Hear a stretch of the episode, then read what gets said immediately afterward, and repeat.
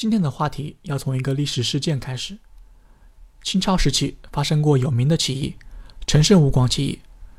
陈胜吴广两人在无资源、无实力、无群众基础的情况下，萌生了起义的念头，并且成功的发起了这个影响历史的起义。他们在起义的过程中做了两件事：一件事是成为中心人物；第二件事是发起舆论。值得一提的有四个关键事件。陈胜吴广首先在鱼肚子里塞着写着“陈胜王”的绸子，这就在吃鱼群众里炸开了锅。半夜装神弄鬼，在驻地旁喊道：“大楚兴，陈胜王。”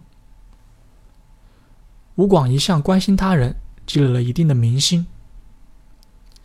他们在被压迫的群众中宣传：“王侯将相，宁有种乎？”这句话在当时的情境下，就像星星之火，引得人口口相传，激起了起义的斗志。虽然陈胜吴广没有厉害的武技，没有资源，没有官阶，却能号召起数万人去击。这就是中心人物的能力。回到我们的战场，中心人物同样是很有趣的角色。他们虽然没有主管、总监啊这些岗位的冠名，但他们天然就具备着权力。说到这里，我们讲讲权力的概念。什么是权力？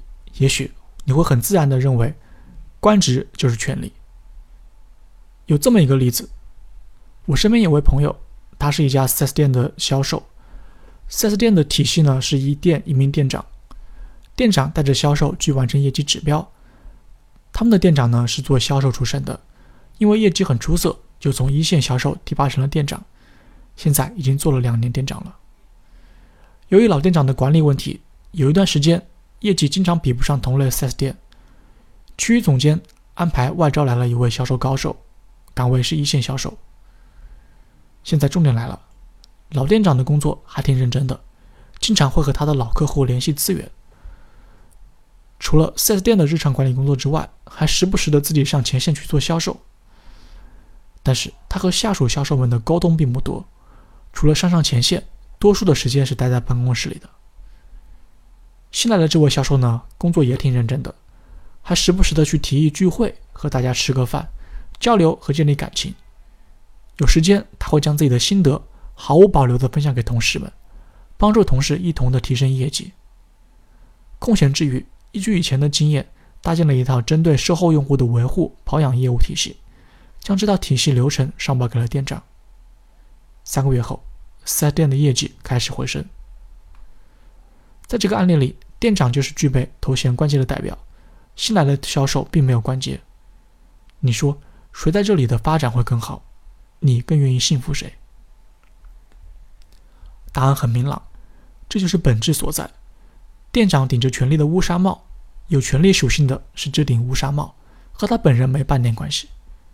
新销售，他和大伙打成一片。在为提高伙伴的水平负责，在为这家 4S 店的业绩结果负责。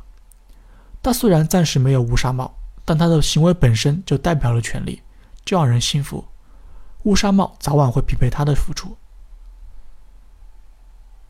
陈胜吴广，人民拥护他们上台，也是同样的道理。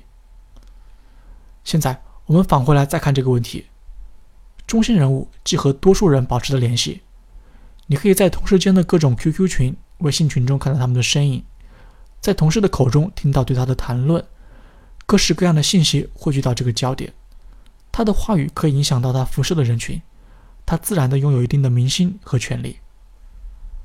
这种情况下，作为组织的管理者，对中心人物会存在四种行为反应：没识别出来，静观其变，收为己用，或者排挤出去。因此，如果你成了中心人物，那么，根据组织领导的不同，需要运用的策略也不同。